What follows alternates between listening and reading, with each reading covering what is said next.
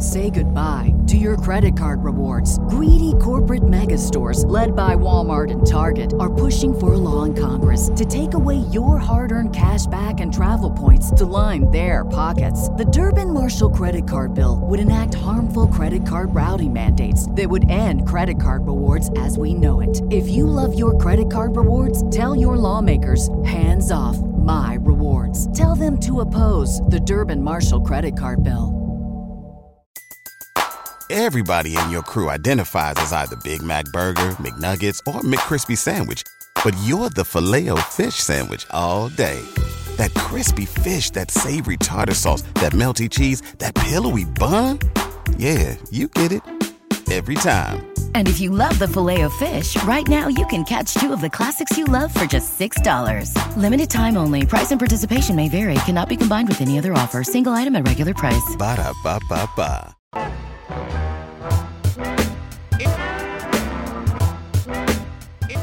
Welcome to the Sif Spoil. We're going to talk all the hanging threads, romances, jokes, Easter eggs, cameos, deaths, resurrections, and post-credit sequences. They all die.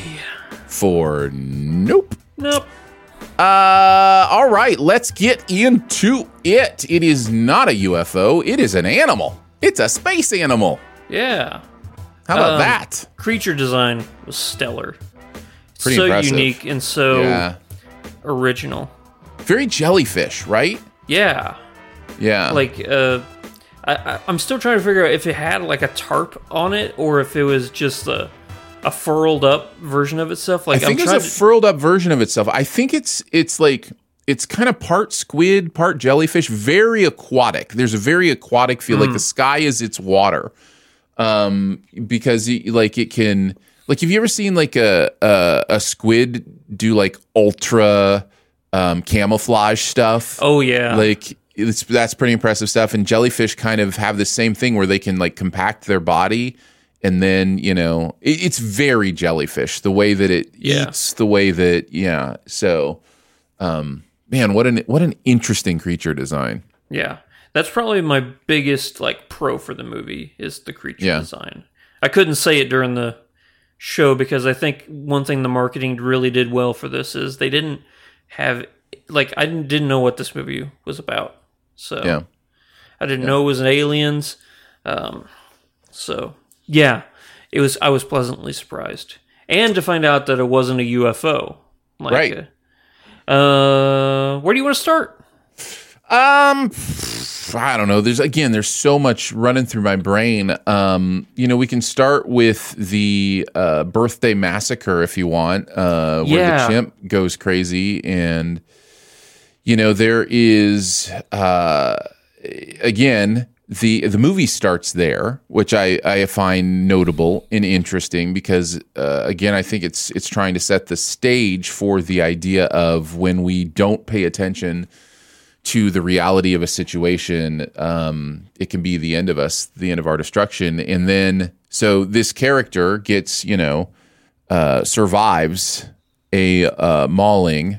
Uh, th- that well, he doesn't get mauled, but he sees all Yeah. three of his co-stars get mauled. He sees at least two of them, and we know the girl uh, also survives, but get you know gets her face you know kind of eaten off uh, by the monkey, thanks to a, a convenient gust of wind uh, that uh, b- blew Yeah. up the the veil that she was wearing at the. Um, So, what do you think that scene is trying to say, or that that entire that moment that's stretched out throughout this movie? I So basically, we see him and the fact that he is unable to process the reality of this. We see this in the fact that when he's asked about it, he says the best way to understand it is to watch an SNL skit about it. Yeah. Which I thought was hilarious and also really traumatic. Like the idea that, you know, he the only way he can process it is through pretending it's hilarious.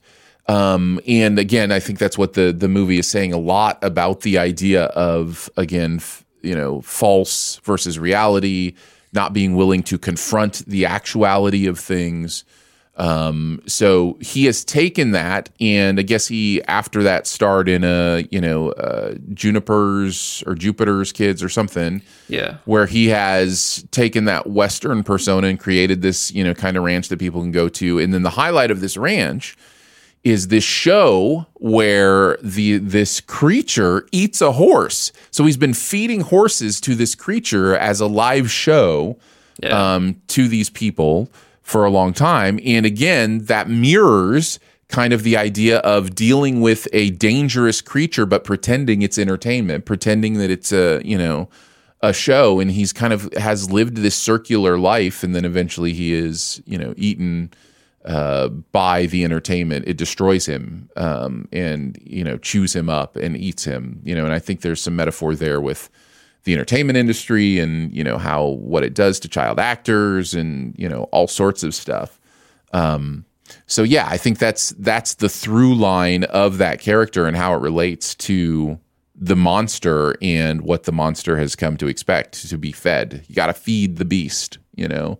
Um, which, as content creators, you know that feeling, you know, feeding the monster, feeding the beast, like feed this idea of always wanting more. Um, and I always have to find, you know, something to put out there. Um, again, a lot, a lot of these these themes just kind of circle around this and I'm still processing a lot of them but but it's definitely using that verse from Nahum at the beginning means something it's saying something about I should look that verse up um let's see I think I have it up here so Nahum 3 6 I will cast abominable filth upon you make you vile and make you a spectacle so this this idea that in order for us to really understand the reality of things, we have to see the vileness of it. We have to see the filth of it. And this creature at times does cast vile and filth. And there's like a whole blood rain section that I thought was really compelling.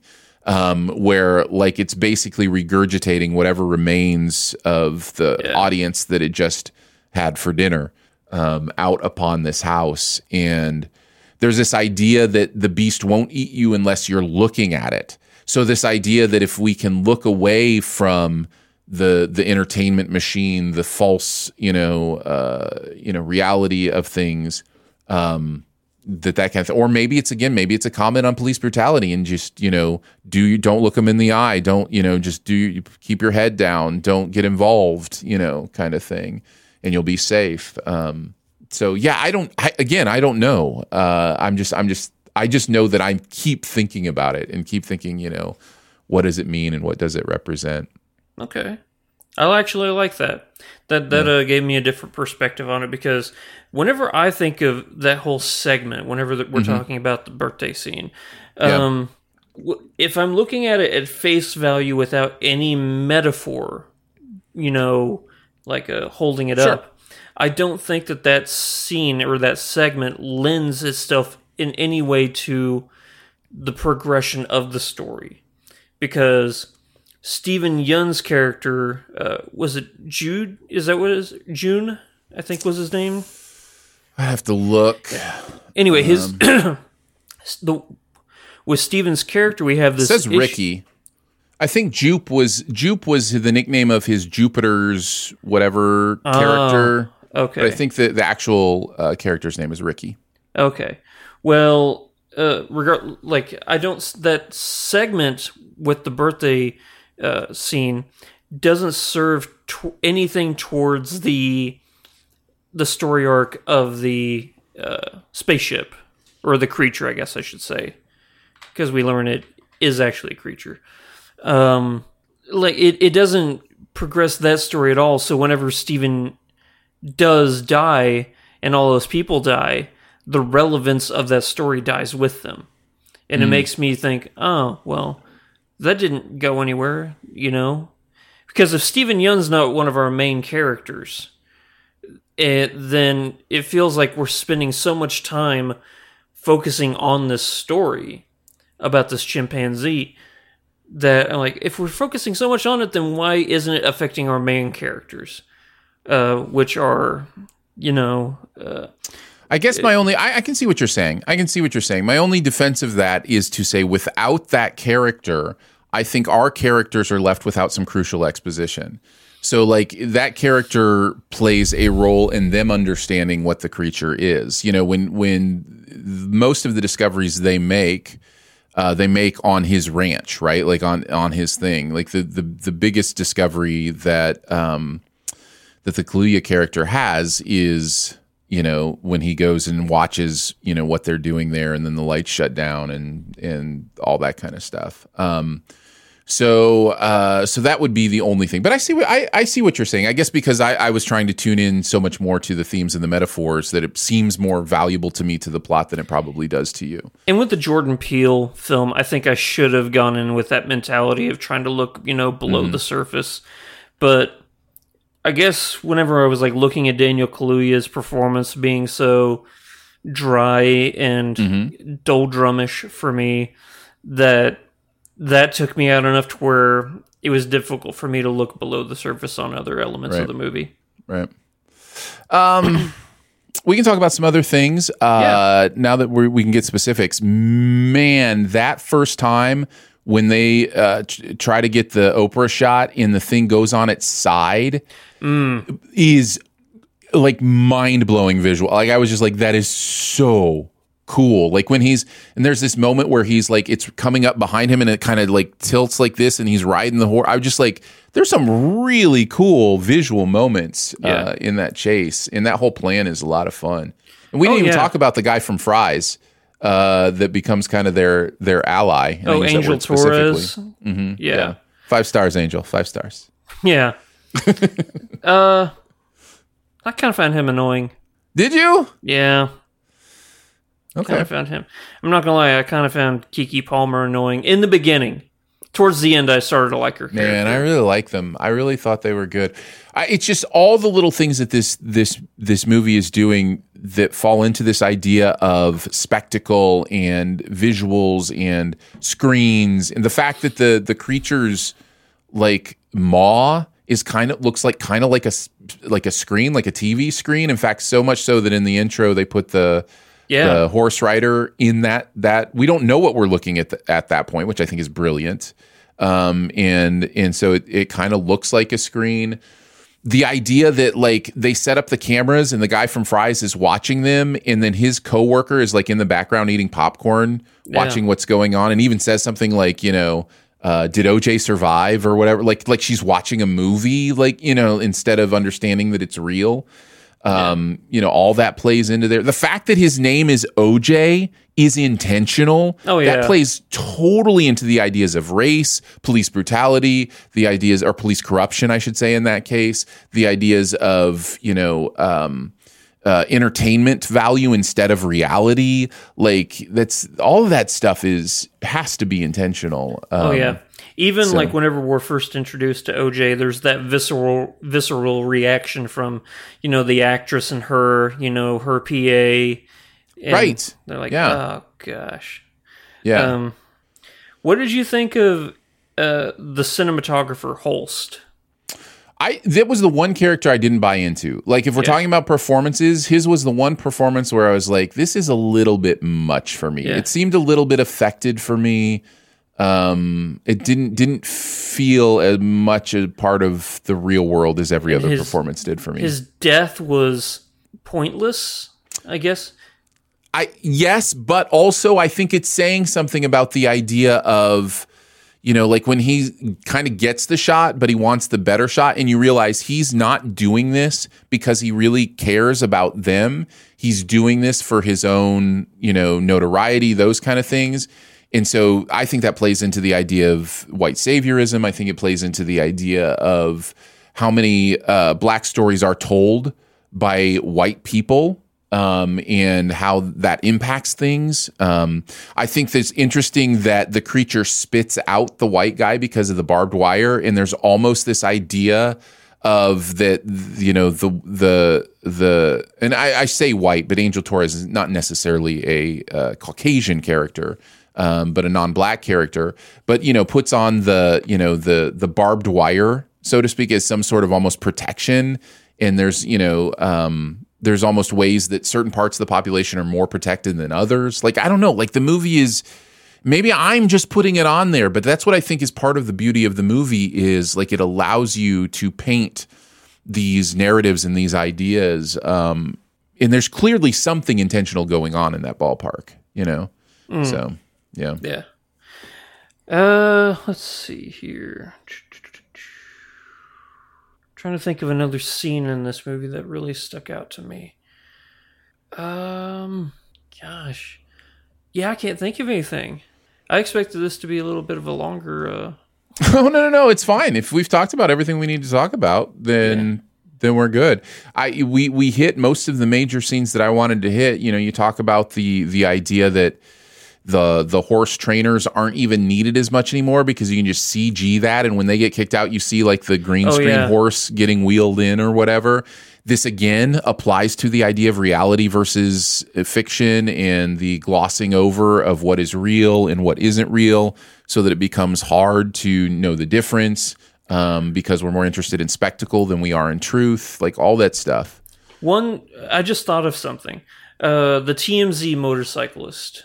Sure, yeah, I liked his Daft Punkish motorcycle helmet where it's just chromed all the way around. and very much re- uh, reminiscent of the the mirror ball that they used that Yeah. spooked the horse. Mhm. Exactly. Yeah. Um, I like the fact that they gave him that chrome helmet, you know, because that says something about how he is faceless, but he he all he does is reflect everything. Mm-hmm. And the thing about that is it's distorted. His helmet's, you know, it's not a flat surface, so I think it's a commentary on uh, a distorted view of Yes. or, of a reflection of everything Yes. back. So I agree. that part I liked. Yeah. And and he got his comeuppance too. He's like Yeah. just screaming for his camera till the bitter end. He was like, "Wait, don't move me until you take a picture. Take Yeah. a picture." Yeah. Yeah. But again, it's, uh, screams the again those themes of exploitation and spectacle and the the value of the the entertainment and the spectacle over the idea of reality and truth. The reality and truth is you're a mess. You need a hospital. But the the modern spectacle culture says, take a picture. I can get paid for it. You know, kind Yeah. of thing. So, yeah, yeah. I think we've talked about you know pretty much everything I'm I wanted to kind of go in detail about. Um, I there's there's a uh, the shot at the end. You know, she takes the the picture with the well. I thought I thought that was set up really uh, expertly and paid off uh, really well. Pardon the pun. I like how she was saying, "Oh man, last quarter, last quarter," while she's standing on a mountain of quarters at her feet. You know. Uh, yeah, yeah. But uh, I do like. Uh, uh, where would you rank this? I know there's only three movies. You know, second. second behind Get Out. Yeah. Yeah. Yeah, but again, I wasn't as much of a fan as us as a lot of people uh, were. It's just Um, the ending of that movie. I don't I don't hate it. Um, the performances are absolutely incredible. Um, Yeah. but I just I have some issues with yeah the way it ends and how that impacts my ability to understand the movie. Yeah. But um, but yeah, this is number two for me. of. Julio. And then there's the shot right at the very end where he is mirrored, uh, not mirrored. I'm sorry, uh, framed by the um, cowboy Oh yeah, uh, so and it's the it's the exact picture of his ans- like that his ancestor took for the very first motion picture. Mm-hmm. I thought that was that was really cool, a nice little Easter egg. Um, I just remembered uh, the the post credit thingy. oh yeah, what what is it? What, It just was says, uh, you know, when it's doing like a special thank you, you know, and Yeah. all that stuff. It Yeah. says uh, thank you to uh, Haywood uh, Ranch for like animal handling and stuff like that. Like it was Oh. it was hidden in there. So That's funny. That's not because that doesn't even exist. That's not even Yeah. a real thing. So that's that's really funny. Um, nice, nice. Well, there you go. Some Sif spoil on uh, what I think is a movie that's going to stick with me for a while. Uh, nope. So. Uh, there you go. If you have anything you want to let us know, make sure and uh, and uh, let us know if there's anything we missed. Otherwise, we'll catch you the next time we need to spoil something for you. yep. Bye. Bye.